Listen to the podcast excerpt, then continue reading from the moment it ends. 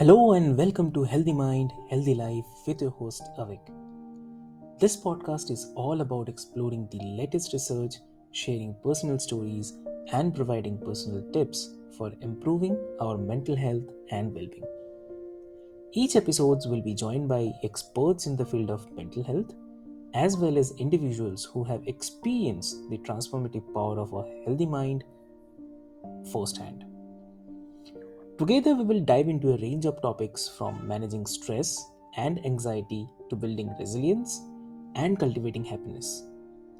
So, join us on this journey to discover new ways to take care of our minds, bodies, and souls.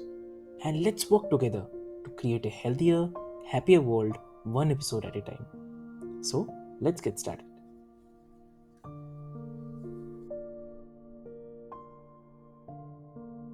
Hello and welcome to Healthy Mind, Healthy Life.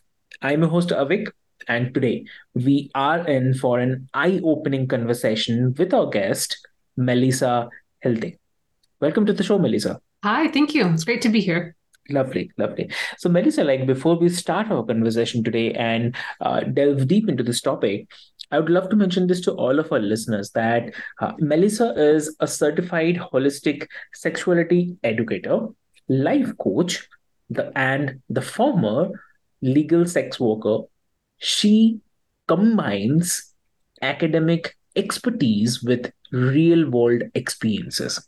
So she's on a mission to guide people to their authentic selves, like breaking free from societal shame. Yes. So from her early uh, gymnastics days to pole dancing, uh, legal sex work, and also about uh, touring with the circus, she her journey is nothing sort of extraordinary. Yes. So now she's here to share her insights on the mindfulness in sexuality, liberation from shame, and the path to the authenticity. So let's dive into this empowering conversation with Melissa. Welcome to the show again, Melissa. Thank you so much. That was a great, great bio read you got lots of lots of info from my website i see. Yeah yeah definitely. Yes yes. So so melissa like uh, uh, as I already mentioned, like I have read your bio and uh, I have uh, thoroughly read it. But for the listeners, I would uh, definitely love you if if you can uh, share your journey from gymnastics to the pole dancing and uh, then uh, your work. And also touring uh, to the with the circus is is like truly unique definitely. So how have uh, these diverse experiences shaped your understanding of the sexuality and the mindfulness? And what prompted you to transition into the holistic uh, sexuality education and the coaching? Great questions and I'll I'll answer them as best I can. They're they're big oh. answers, you know. It's like it's it is my whole life. It is my whole life's work. So that's it's a challenging question, but I'll do my best. So yeah, I started off as a gymnast, and um, I've always studied the human body. I've always been embodied. I didn't lose that. I think a lot of people lose that as they get into adulthood, um, and I didn't lose uh, a very strong sense of embodiment, which is awareness of my body and my energetic self inside my body. Um, I didn't have a lot of disassociative things, even with trauma. Um, so, embodiment is a very strong uh, pillar of my life and of my work. Um, and I got into pole dancing as an adult. I needed that that child gymnast to have an outlet, and I got into pole dancing. And then I got into teaching pole dancing pretty quickly, and um, I taught that in a very conservative area, very religiously conservative area.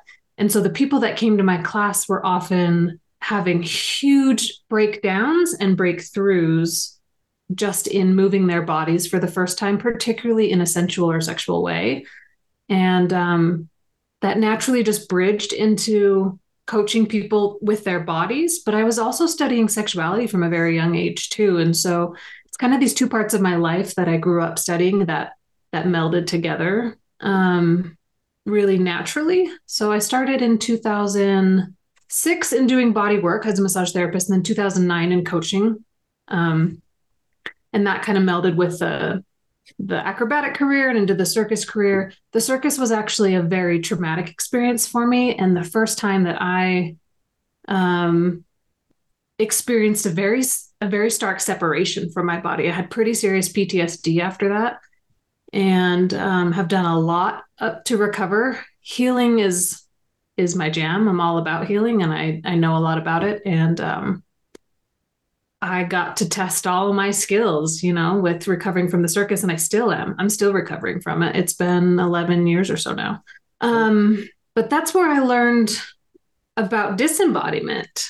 That's where I learned about how PTSD and how trauma separates someone from their body. It's really hard to be in your body if it's extremely painful or, you know, horrible things happened while I was in my body. It's like that um I I learned a piece of healing that I didn't know before because I was always embodied. I didn't understand disassociation, disassociation in a way. Um, so I've done a lot of learning and healing with that. I think I forgot your second question. Did I answer both of those questions? Yeah, it's it's uh, okay. perfectly. Uh, so my the second or the last question was uh, basically like how this diverse experiences actually helped you and your understanding about the sexuality and the mindfulness. So basically this yeah yeah uh, just working with so many people true true definitely. With their bodies with sexuality and with being present and conscious with that. Yeah that's just i've i've done that work mindfulness embodiment and sexuality in so many different ways in so so many different capacities for so many years now that there's some just universal truths and concepts that um, i feel like i've done a good job at at whittling down into some key stuff and it comes out in my coaching and that's what i'm that's what i'm doing in the world right now. Exactly exactly. Yeah. So uh the intersection of uh, i mean the sexuality and the spirituality. Uh, so you have dedicated your life to studying the connections between both the physical uh, physical body and the sexuality and the spirituality. So mm-hmm. Uh, uh, what according to you do these elements intersect in your work and also uh, what role does this mindfulness play in fostering the uh, holistic approach to the intimacy well you know i don't think you can separate it and okay. I've, I've i've had arguments with people about it I, I once was told by a sex educator to never teach sexuality with spirituality and then that was inappropriate and wrong and I sat with that for a long time and I just said, I don't know how not to. I don't see them as separate. Like I see it as holistic. And um, however you want to view spirituality, whatever whatever God you see, whatever energy, whatever universal truth you recognize, all of that happens. We all of that is perceived by us within our bodies. And sexual energy is creative energy, it's life force energy, it's the energy that creates life. Um, and all of that happens in the body. So I don't I don't know how to separate the two. I don't see any reason to separate sexuality and spirituality. It's in the continuum of our being. You know, the spiritual energy comes in through this crown chakra and the sexual energy through this root chakra and it's it's all in a line. They both affect each other. They both work with each other. Um, so it's it's just a beautiful thing, and I think it's necessary for me. It's necessary to work with all aspects of a person rather than it's kind of a Western thing to segment to separate and parse out different parts like the body the body and the mind being separate sexuality and spirituality being separate. And i think it really does us a disservice in understanding ourself and our spirituality and our sexuality and our and our truth. Exactly. Yeah. So uh like you have mentioned that uh, your love for helping people feel more free within the within themselves through sexual healing. So uh, can you can you share the specific instances where you have witnessed the transformative power of the sexual healings in uh, individuals uh, lives? Oh my gosh there's so many. Like there's just so so many. So i i do this work it's a paradox. I do this work completely selflessly to help other people. And at the same at the same time, it's entirely selfish because when someone with me gets a liberation, gets a freedom, gets a new awareness and expansion and enlightenment. I feel that in my body. I am released. I feel better. So, um, specific instances, you know, some of my favorite are just the very sweet, gentle little things when I just let people know that that their body is normal, that that it's not unusual to feel the way they feel. It's okay that they're attracted to the person they're attracted to. It's okay to be turned on by the things they're turned on by. It's okay to move your body. It's okay to touch your body. Like these little things that people didn't know or were uh, were not taught growing up. I love to help people realize these simple truths that have monumental impacts on their life to know that they're allowed to move, they're allowed to be attracted to men or to women or to non binary people or to whatever, helping people understand that they're normal, they're healthy, they're fine. Like getting rid of the shame stories is some of is some of my favorite work. Oh, that's that's that's a great way. Yeah. So in 2020, uh, while I was uh, reading your bio, like in 2020, you transitioned from uh, your business to an online model.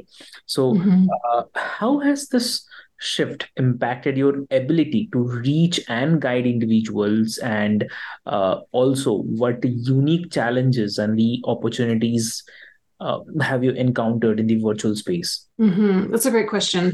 Yeah, I didn't want, I, I fought going digital and I people had encouraged me to do so for a long time and I never wanted to. I personally don't like the interfacing with the digital world. It feels unnatural to me. Um, I just have my own resistances to it. My skills are in lie in, in empathy and embodiment. I can really read a room well, and I can really orchestrate a classroom well. Um, whether it's a movement class or just talking about sexuality or whatever the, the classroom is, I can tell when I've gone too far for somebody or when I need to speed it up or when we need to slow down and take a breath. It's harder to tell those kind of things um, online, but it's not impossible. Um, the challenges for me have been in in describing what I do to people, not not what I do to people, describing what I do to other people, like letting people know. Just the marketing side of things has been really hard for me. In person, it's I feel like it's more of an energetic thing and people just come because they feel the energy, like their heart is called to what I'm doing, so their heart shows up. Um, and it, that feels harder online, but I don't think it's impossible. I think it's possible for me to have a, a much wider audience, a much bigger audience, a global audience. Um, I just don't like talking to cameras and screens. I want to, I want to, you know, I'm a massage therapist. I want to touch people. I want to put my hand on their hearts. I want to give hugs. I want to hold hands. So um, the challenges have been in having less connection and having more connection in different ways. You know, I think that's been for everybody moving to a digital world. There's less connection in some ways, but there's more of this like pseudo connection via screens. So I think that's a challenge for all of us. And I'm working on it still. I don't think I have any answers yet of like how to to market in the digital world and how to get my my message out there more uh, feels harder than ever. Got it. Honestly. Got it. So, uh, like as a, a neurodivergent individual, like how do you integrate mindfulness in your own life, like both personally, professionally? Uh, how has it influenced your work with the clients?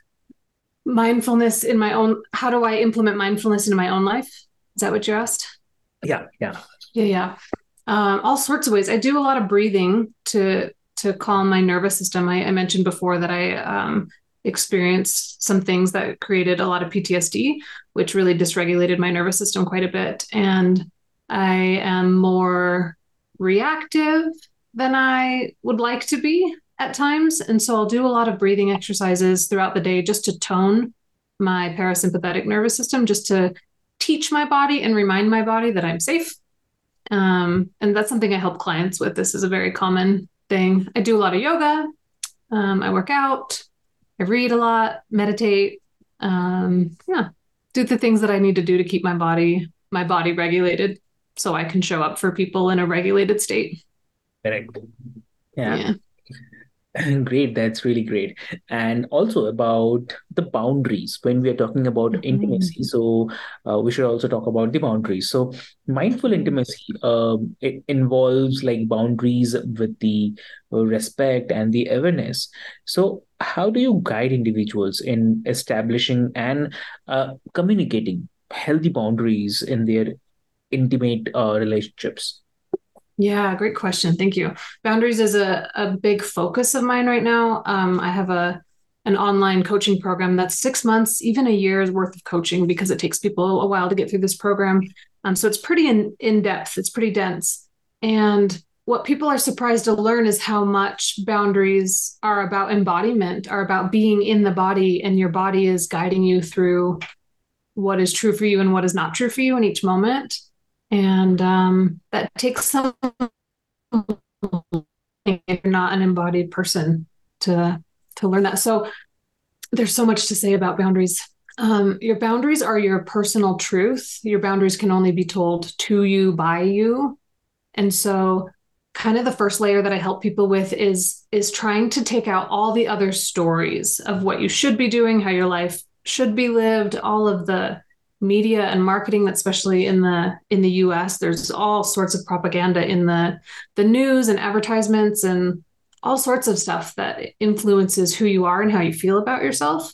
And so we try to shut those doors just at least for a time so we can hear our own truth and our own voice. And that's step 1 for me in my program. And then um, we look at how to move through resistance. We look at the energetic balance, the yin and yang of boundaries, of structure versus flow. We get into um, slowing down is is the next part, and that's a huge aspect for people. Most of us, again, I think in the Western world, I don't know about other countries so much. Most of us are operating at a pace that is faster than our natural pace and so we're missing when our little voice is like, hey, I don't feel good. Hey, I need some more food. Hey, I need some more water. Hey, I don't feel comfortable with this situation. It's a it's a small voice that's inside of us that says those things. Um, and we need to slow down enough to hear it. If we're caught up in the go, go, go, do, do, do busyness of the world, then we miss we miss the the prompts of our body and by doing that, we don't just miss the prompts of our body, but we build a distrust. Our body's speaking to us and we're not listening. So we build a separation and a wall there. But when we learn to slow down, when we learn to listen, when we drink water, when our body says, Hey, I'm thirsty, we build trust. Your body starts to say, Oh, she's listening. Oh, he's listening. He understands what I'm saying and will speak to you more and will guide you more. And um, yeah, that's just kind of a little bit in a nutshell. There's a lot more to boundary work. We get into emotions, and then most of my boundary work is internal boundaries. It's like your relationship with you. And at the end of the course, it starts to get into the external part, which is what most people focus on how to communicate, how to say the things with other people. Um, I think we need to learn stuff before that. So that's why my my course is on internal boundaries, focusing on stuff before we even talk to other people, before we even interact with other people. Lovely. That's really lovely. So, like for our listeners who are looking to cultivate mindful intimacy in their lives, what practical advice or the exercises do you recommend to enhance their presence and purpose in their intimate uh, connections? Mm, that's a great question. Um, I first want to say that you you have an intimate life, you have a sex life, whether or not you're partnered a lot of people hear these things and say, well, I don't have a partner, so I can't practice intimacy. I can't, I don't have a sex life. And I, I often tell people, yes, you do. You do have a sex life. You might not be sharing it with another person right now. And that's okay. It is what it is. You know, it can change, it cannot change, whatever. That's another story. But you have a sex life, you have an intimate life. So add add mindfulness to that part of your life, which means add presence to it add intention and ritual. Uh, maybe part of the ritual is how you prepare your body, clean your body with foods you eat, showering, oils you put on your body afterwards, just having intention with your with your body. Um, and also touching yourself in an intentional way, like when you're putting on that oil or lotion or something, What are you saying to your body? I suggest try loving things. Try saying loving things to your body when you touch it. Thank you, leg, for walking me around all day today. You know, thank thank you, chest, for breathing and for taking in the air. Like your body does so much. There's so much to be grateful for. And when you're practicing this this intentionality and this gratitude, you're creating neurochemicals that will feel good. They'll make you happy. It's it's good stuff to be to be positive with yourself and your body. So just adding in your awareness, which goes back to slowing down, but slow down a little bit. If you do have a partner, like if you're touching them in any way, sexual, non sexual, or kissing them or anything, are you totally there? Are you present with the scenario or are you thinking about other things? do what you need to do to bring all of yourself to that situation. Turn off the phone, close the computer, write down the checklist and get it out of your head. Like, do what you need to do for you to show up in a way that is fully there as best as you know how to at this point. Exactly. And if you need help, get help, get a coach, get a therapist. There's all sorts of people out there doing really great work, myself included, that would love to help you. That's really lovely. That's really lovely. Yeah.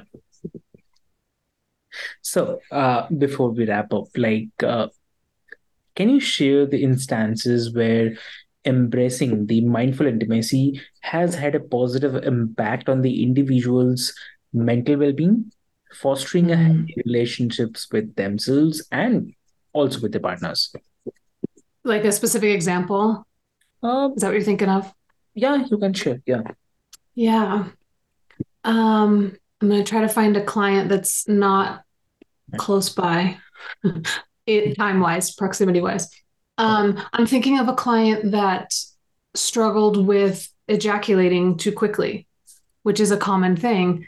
Um, and by the way, that's very subjective. If you don't feel like it's too quick, then it's not. Then you're fine. If you're okay with the time frame in which you ejaculate, then you're good. If you're not okay with it and if you want to extend it further, then we can do things to work on it.